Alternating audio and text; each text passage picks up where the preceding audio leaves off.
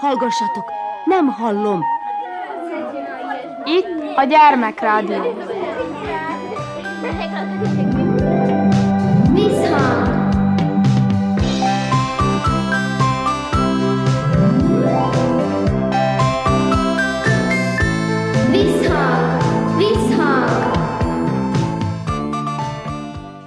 Sziasztok! Körnács Erika vagyok, szeretettel üdvözöllek benneteket.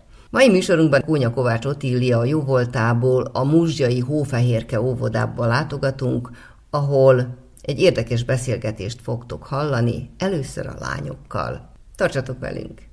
Hogy hívnak benneteket, elmondjátok? Pápi Tíma, Kovács Arina, Juhász Lisa, Szabó Anasztázia. Mit csináltatok most éppen? Játszottunk. Mit játszottatok? Arinával kutyásod. Játszottunk elsőnek, hogy Arinával ilyen babásod, de aztán befejeztük, azt most Anasztáziával játszunk egy játékot. Neked melyik játék itt a kedvenced az oviban? Vannak itt valami babák, vagy van ilyen főzőcskézés sarok, vagy mit tudom én? Nem voltam még nálatok benn. Babák. Babákkal szeretsz játszani? Ezeknek a babáknak van nevük, vagy csak úgy sima baba? Igen, csak sír a baba. Mi most éppen kasszásat játszunk, és mi majd lassan befejezzük, és akkor játszunk babyset. Hát ez a kasszás játék, ebbe itt van pénz is a dologba különben? Nincs pénz, csak mink olyan pácikákkal játszunk, és az a pénz. Na hát akkor csak van valami, ugye? Na hát így kell tanulni ezeket a dolgokat. Ti biztosak különben értetek a pénzhez, nem? Igen, Milyen pénzünk is van nekünk? igazi. Na hát ez az. Ez az. Mindegyik pénz szerintem igazi. Ugye? De az itteni játékok és az otthoni játékok között mi a különbség? Otthon milyen játékok vannak? Olyan főzőcskés, kaptam nagy ügyült főzőcskét, akkor utána játszottam vele, az, az akkor apám lefényképezett, hogy játszottam a főzőcskével. Hát hadd találjam ki, te biztos szakács leszel, ha nagy leszel. Igen. Hát gondoltam rögtön. És nálad otthon milyen játék van, ami mondjuk a kedvenc? A lolbabák. Milyen baba? Lolbaba. Ja, lol baba. Na hát én ezt annyira nem ismerem, de te elmeséled, hogy az hogy is néz ki. Szép haja van. Biztos olyan szép, mint a tied, nem? De És te? rajzolni szeretök nagyon, azt szeretök csinálni, otthon még írok is. Ja, hogy te ilyen rajz. Uh-huh. Mit rajzolsz legszívesebben? Házakat, meg virágokat, szivárványt, Hány szín van a szivárványban? Pink, lila, sárga, narancssárga, kék, sötétkék, világos kék, meg Hát ö, ilyesmik. Na, hát igen. De ezek közül neked melyik a kedvenced? Még csak ezt mondd el. a lila, meg a pink. Hát most, ha így rád nézek, akkor ez biztos, hogy így igaz. Én szoktam játszani a bébijeimmel, nekem még van crybabyszem is, meg még van nekem is főzőcském, és még, még van egy olyan nagy babám, ami úgy bír beszélni. Azt, a miket beszél ez a baba? Hát mondjuk majdnem mindent. Azt, a, hát el se tudom képzelni. Na hát ilyen, de mondod azt, hogy főzőcske. Mit szoktál te főzőcskézni, főzni? Szoktam spagettit, meg még szoktam krumplit is csinálni, meg szoktam peszkavicát is csinálni. Ezek a legfinomabb dolgok nyilván. Te mondod, hogy írsz is valamit? Mit szoktál írni? Betűket. Azt, a milyen betűt ismersz? Mami csinál nekem, én meg befejezem, azt kapok ötöst. Ja, hogy ötös jár ilyen valami betűkre, ugye? Azt a mindenit. Itt szoktatok az udvaron is játszani egyébként? Kint itt az óvodában? Igen. Mi itt a kedvencként? Motrozni, biciklizni, szaladni, mindent szoktunk csinálni kint. Valami ilyen mászóka, vagy hinta van ilyen? Igen, van. Csúszda is van. Zöld, meg egy piros, meg egy rétra. Hát, és arra föl szabad mászni? Igen, de mikor vizes, akkor nem bírunk. Mikor nem vizes, akkor bírunk. Csúszdázni akkor. Meg vigyázni is kell azért biztos, ugye? Uh-huh. És ti mit szerettek lányok így a kinti játékok közül? Hintázni. Mindig csak hintázunk. Jaj, mi is jó ebbe a hintázásba? Van, aki így lögdös benneteket, vagy ti magatok már úgy tudjátok ingázni magatokat? Mink már magunk tudunk. Még szoktunk nagyon biciklizni is, meg mink még szoktunk labdázni is, néha szaladgálunk is, meg néha szoktunk ottan mászkálni is.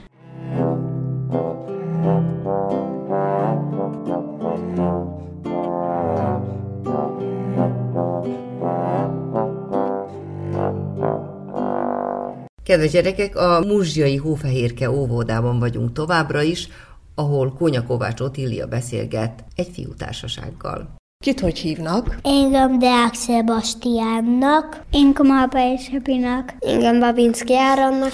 Engem Gyapjas Áronnak. Azt a itt hány áron van? Kettő. Kettő Áron és kettő Sebastián? Igen. Na halljátok, hát csuda valami.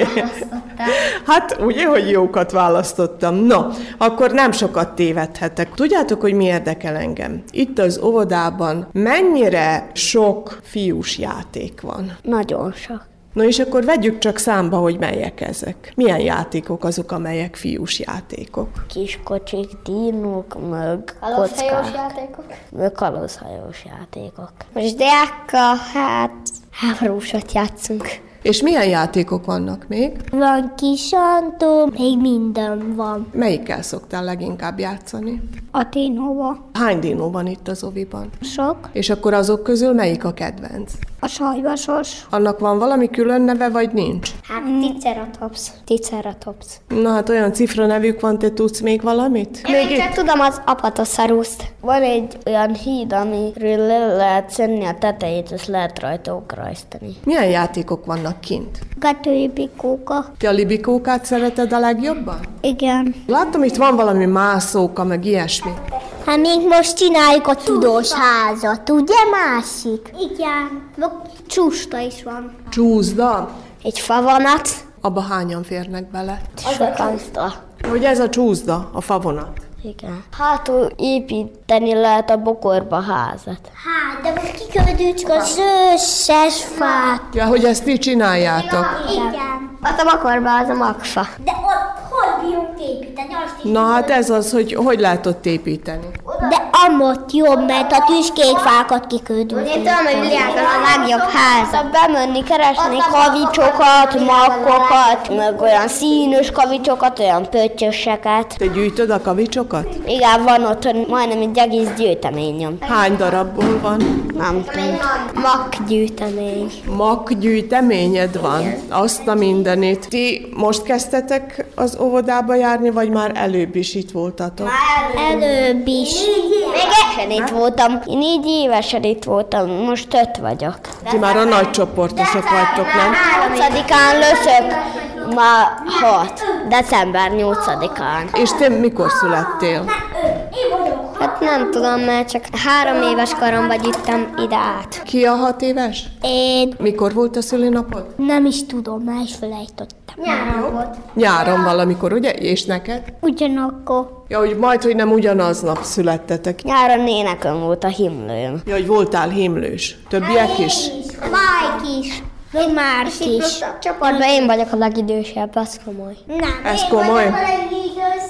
Azt akarom még kérdezni, hogy itt hallottam a jó előbb a lányoktól, hogy vannak itt valami járgányok is az óvodába. Biciklizés, vagy mi szokott itt zajlani? Vannak ott lent kocsik, lehet hajtani. Valóban, milyen kocsik azok? Nem igazik, nem jár. Játékautó? Igen. Rá lehet írni, azt lehet hajtani. Így, így csak, Ja, de visszalépsz, ugye? mind a trottinéton. Játékokat így ledöntöttük. Van otthon valami olyan kedvenc játék, ami itt az óvodában nincs? Biztos van ilyen. A komputer a kedvencem, mert rajta van sok marhú. Nekem is a komputer, mert bírom játszani Minecraftot. Meg nekem még van playstation És még egyik, hogy szeretem a kis autókat. Én meg például a um, komputert. Mami nekem a kedvenc a tévé, meg a kiskocsik. Pöttyös galap napon csodálhattok engem, nem tud megázni tiszta fehér ingem, pöttyös kalaphoz, hófehér a gallér, minden galóca igazi kavallér, pöttyös kalapban gyönyörű az élet, mégis feszít, és majd megesz a méreg. Pöttyös kalapban táncolnék a bálban. Jaj, csak ne járna bocskorban a lábam.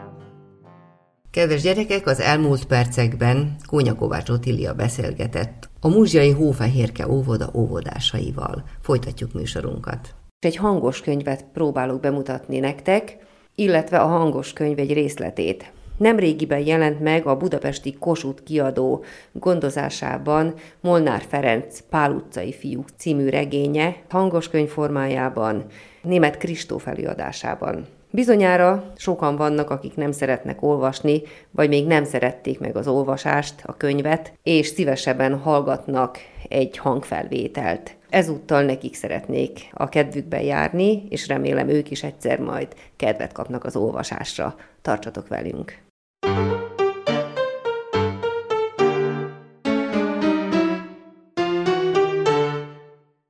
Háromnegyed egykor, épp abban a pillanatban, amikor a természetrajzi terem katedraasztalán hosszú és sikertelen kísérletek után végre valahára, nagy nehezen, izgatott várakozás jutalmául a bunzenlámpa szintelen lángjában fellobbant egy gyönyörű, smaragdzöld csík, annak jeléül, hogy az a vegyület, amelyről a tanár úr be akarta bizonyítani, hogy zöldre festi a lángot, a lángot csak ugyan zöldre festette.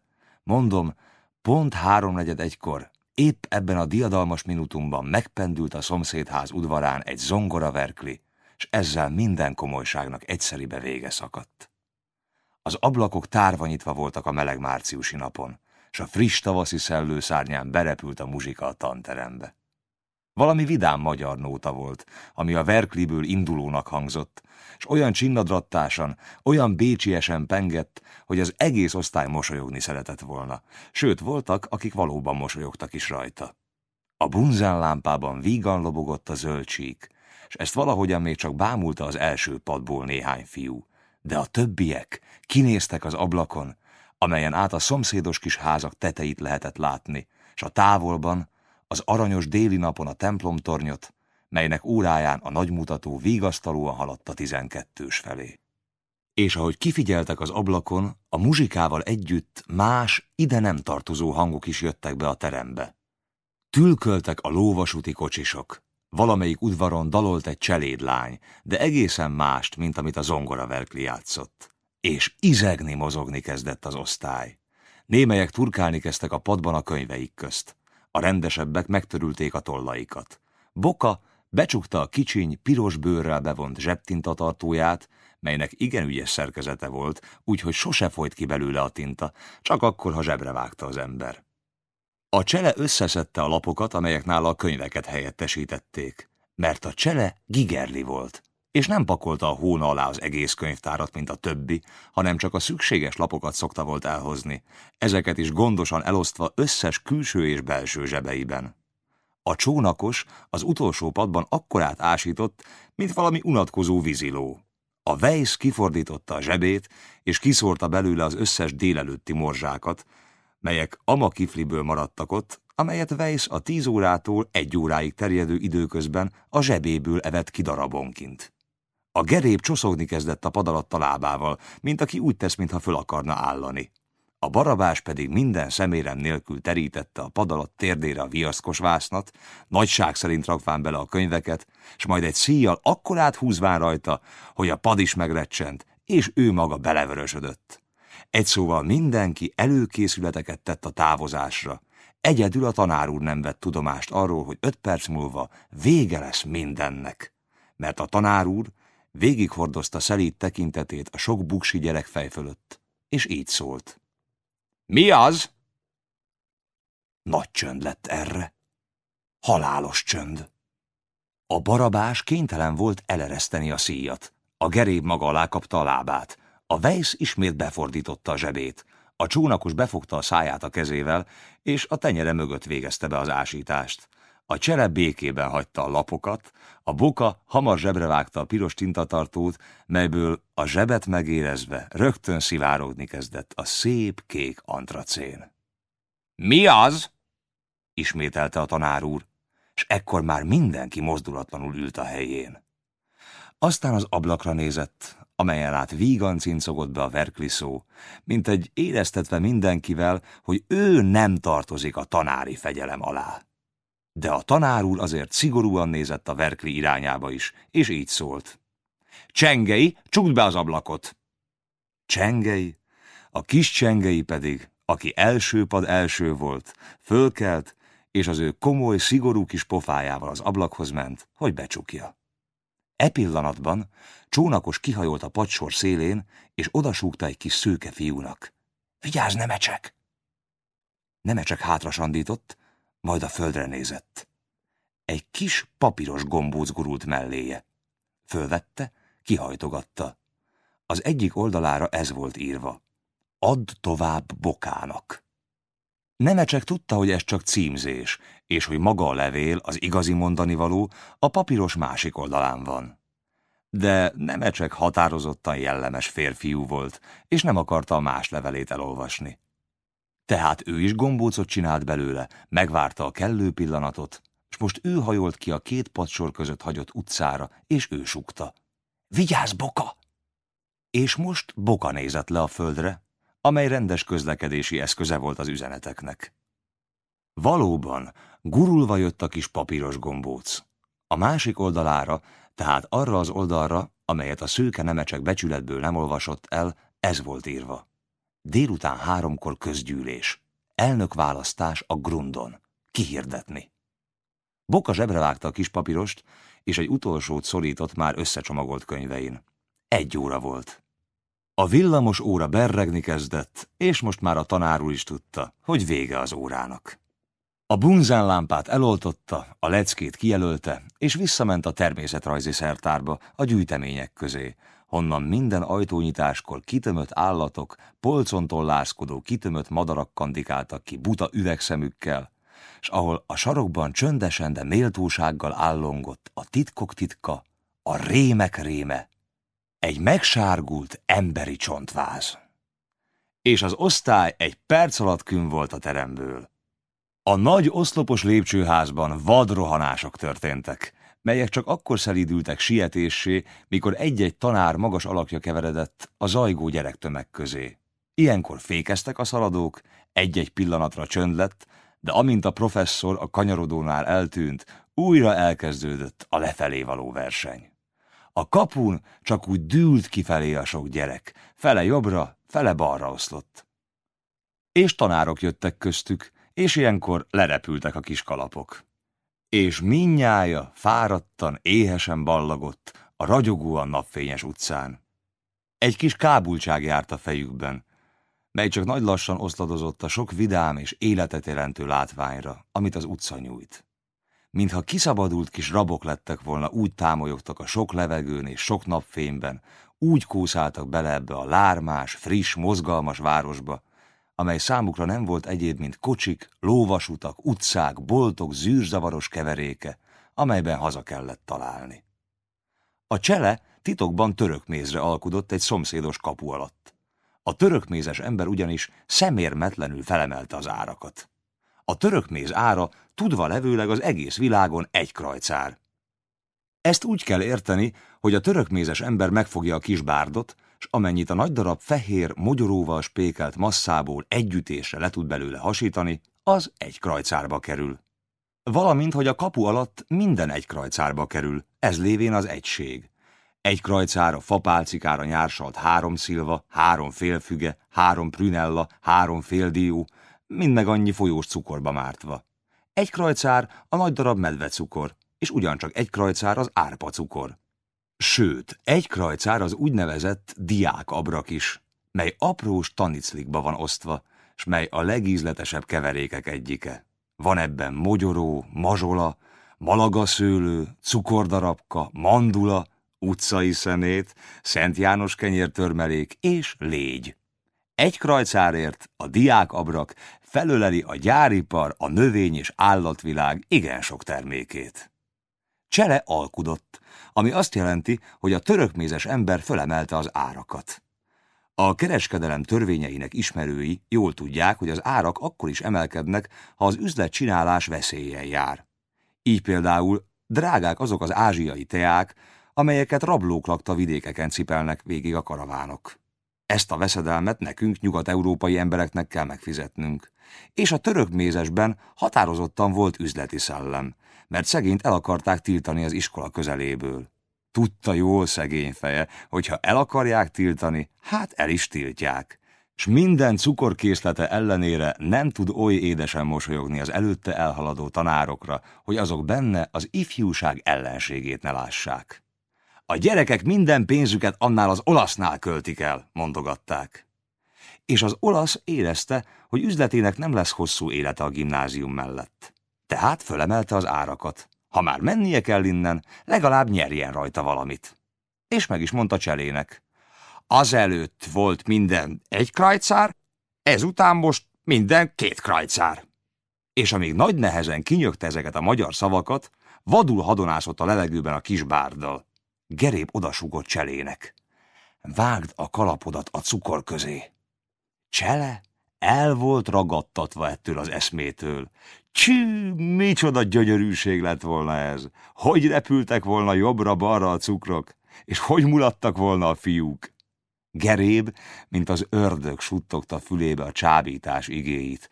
Vágd oda a kalapodat, ez uzsorás! Csele levette a kalapját. Ezt a szép kalapot, mondta. El volt tévesztve a dolog. Geréb rossz helyen tette a szép ajánlatot, hiszen Csele gigerli volt, és csak lapokat hozott a könyvekből. Sajnálod? kérdezte tőle. Sajnálom, mondta Csele. De azért ne hidd, hogy gyáva vagyok. Én nem vagyok gyáva, csak a kalapot sajnálom. És ezt be is bizonyíthatom, mert ha akarod, én a te kalapodat nagyon szívesen odavágom. Ilyet nem lehetett Gerébnek mondani, ez majdnem sértés volt. Fel is fortyant, ezt mondta. Ha már az én kalapomról van szó, hát odavágom, én magam. Ez egy uzsorás, ha félsz, menj el.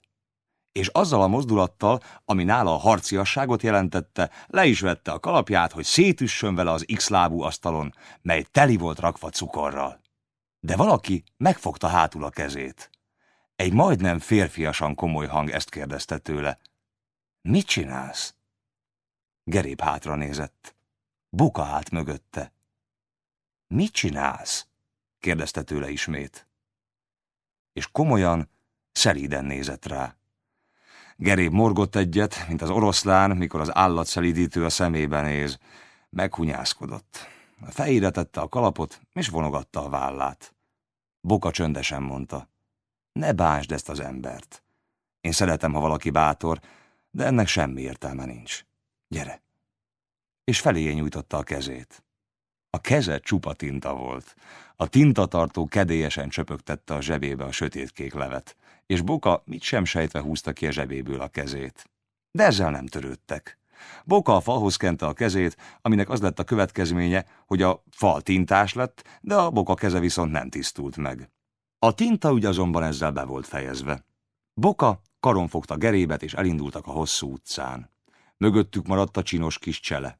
Még hallották, amint folytott hangon, a levert forradalmár bús lemondásával szólt az olasznak. Hát ha már ezentúl minden két krajcár, hát adjon két krajcárért török mézet. És belenyúlt finom kis zöld erszényébe. Az olasz pedig mosolygott, és azon törhette a fejét, hogy mi volna, ha holnaptól kezdve minden három krajcár volna de ez csak álom volt. Ez olyas valami volt, mint amikor valaki azt álmodja, hogy minden forint egy százast ér. Nagyot sújtotta késsel a törökmézre, és a lepattant szilánkot egy kis papírba tette. Csele keserűen nézett rá. Hiszen ez kevesebb, mint az előtt. Az olaszt most már szemtelenné tette az üzleti siker. Vigyorogva szólt. Hát most drágább, hát most kevesebb. És már egy új vevő felé fordult, aki ezen az eseten okulva a kezében tartotta a két krajcárt és vagdosta a fehér cukormasszát a kis bárdal, olyas valami furcsa mozdulatokkal, mintha valami mesebeli, középkori, óriási hóhér lett volna, aki apró, mogyorófejű emberkéknek csapkodja le a fejüket egy kis arasznyi bárdal. Szinte vérengzett a török mézben. Fúj, mondta Csele az újvevőnek, ne vegyen ennél, ez egy uzsorás! És egyszerre csapta be a szájába az egész török mézet, amelyre a fele papír ráragadt, letéphetetlenül, de nem lenyalhatatlanul. Várjatok! kiáltott bokáék után, és utánuk is szaladt. A sarkon érte utol őket, és itt befordultak a Pipa utcába, a Soroksári utca felől. Összekapaszkodtak hárman, középütt boka ment, és magyarázott valami csöndesen, komolyan, ahogy szokta. Tizennégy esztendős volt s arcán kevés nyoma volt még a férfiasságnak. De ha kinyitotta a száját, nyert néhány évet. A hangja mély volt, szelíd és komoly. S amit mondott, az is olyan forma volt, mint a hangja. Ritkán beszélt ostobaságot, és nem mutatott semmi kedvet az úgynevezett csirkefogó tempókhoz. Kisebb veszekedésekben nem is szólt bele, sőt, ha bírónak hívták, akkor is kitért, ő már megtanulta, hogy az ítélet után az egyik fél mindig keserűséggel megy el, és ezt a keserűséget a bíró iránt érzi. De mikor már elhatalmasodott a baj, és a veszekedés akkora lett, hogy már-már tanári beavatkozás vált szükségessé, akkor közbelépett Boka, békíteni. És aki békít, arra legalább nem haragszik egyik fél sem. Szóval okos fiúnak látszott Boka, és úgy indult, mint aki az életben, ha sokra nem is viszi, de becsületes férfi gyanánt fogja a helyét megállni. A hazamenés iránya azt követelte, hogy a Soroksári utcából a Köztelek utcába forduljanak be. A csöndes kis utcán édesen sütött a tavaszi nap, s halkan dohogott a dohánygyár, mely az egyik oldalán véges végig húzódik. A Köztelek utcában mindössze két alak volt látható. A közepén álltak és vártak. Csónakos volt az egyik, az erős csónakos, s a másik a kis szőke nemecsek. Mikor csónakos meglátta a három összefogózott kis legényt, örömében a szájába vette két ujját, és egy akkorát fütyölt, mint valami gőzmozdony. Ez a füty különben az ő különlegessége volt. Ezt nem tudta utána csinálni senki a negyedikben. Sőt, az egész gimnáziumban alig volt néhány fiú, aki ezt a kocsis füttyöt értette volna. Mindössze talán csak Cinderről, az önképzőkör elnökéről tudták, hogy tud ilyen módon fütyölni. De Cinder csak addig fütyölt, amíg az önképzőkör elnökévé nem lett. Azon túl Cinder többé nem vette az ujját a szájába, az önképzőkör elnökéhez, aki minden szerdán délután a magyar tanár mellett ült a katedrán, ez nem illett volna. Tehát süvített egyet csónakos. A fiúk odaértek hozzá és megállottak csoportban, az utca közepén. Csónakos a kis szőke nemecsekhez fordult. Nekik még nem mondtad el? Nem, mondta nemecsek. A többi mindegyszerre kérdezte. Mit? Csónakos felelt a kis szőke helyett. A múzeumban tegnap megint Einstandot csináltak. Kik? Hát a pásztorok, a két pásztor. Nagy csönd lett erre. Ehhez tudni kell, mi az az Einstand. Ez különleges pesti gyerekszó. Mikor valamelyik erősebb fiú golyózni, tollazni, vagy Szent János kenyérmagba, pesti nyelven boxenlibe játszani lát magánál gyöngébbet, s a játékot el akarja venni tőle, akkor azt mondja, Einstand. Ez a csúf német szó azt jelenti, hogy az erős fiú hadizsákmánynak nyilvánítja a golyót, s aki ellenállni merészel, azzal szemben erőszakot fog használni. Az Einstand tehát hadüzenet is. Egyszer mind az ostromállapotnak, az erőszaknak, az ököljognak és a kalóz uralomnak rövid, de velős kijelentése. Kedves gyerekek, részletet hallottatok Molnár Ferenc Pál utcai fiúk című regényéből. Remélem megtetszett, most búcsúzom tőletek. Sziasztok! Thank you.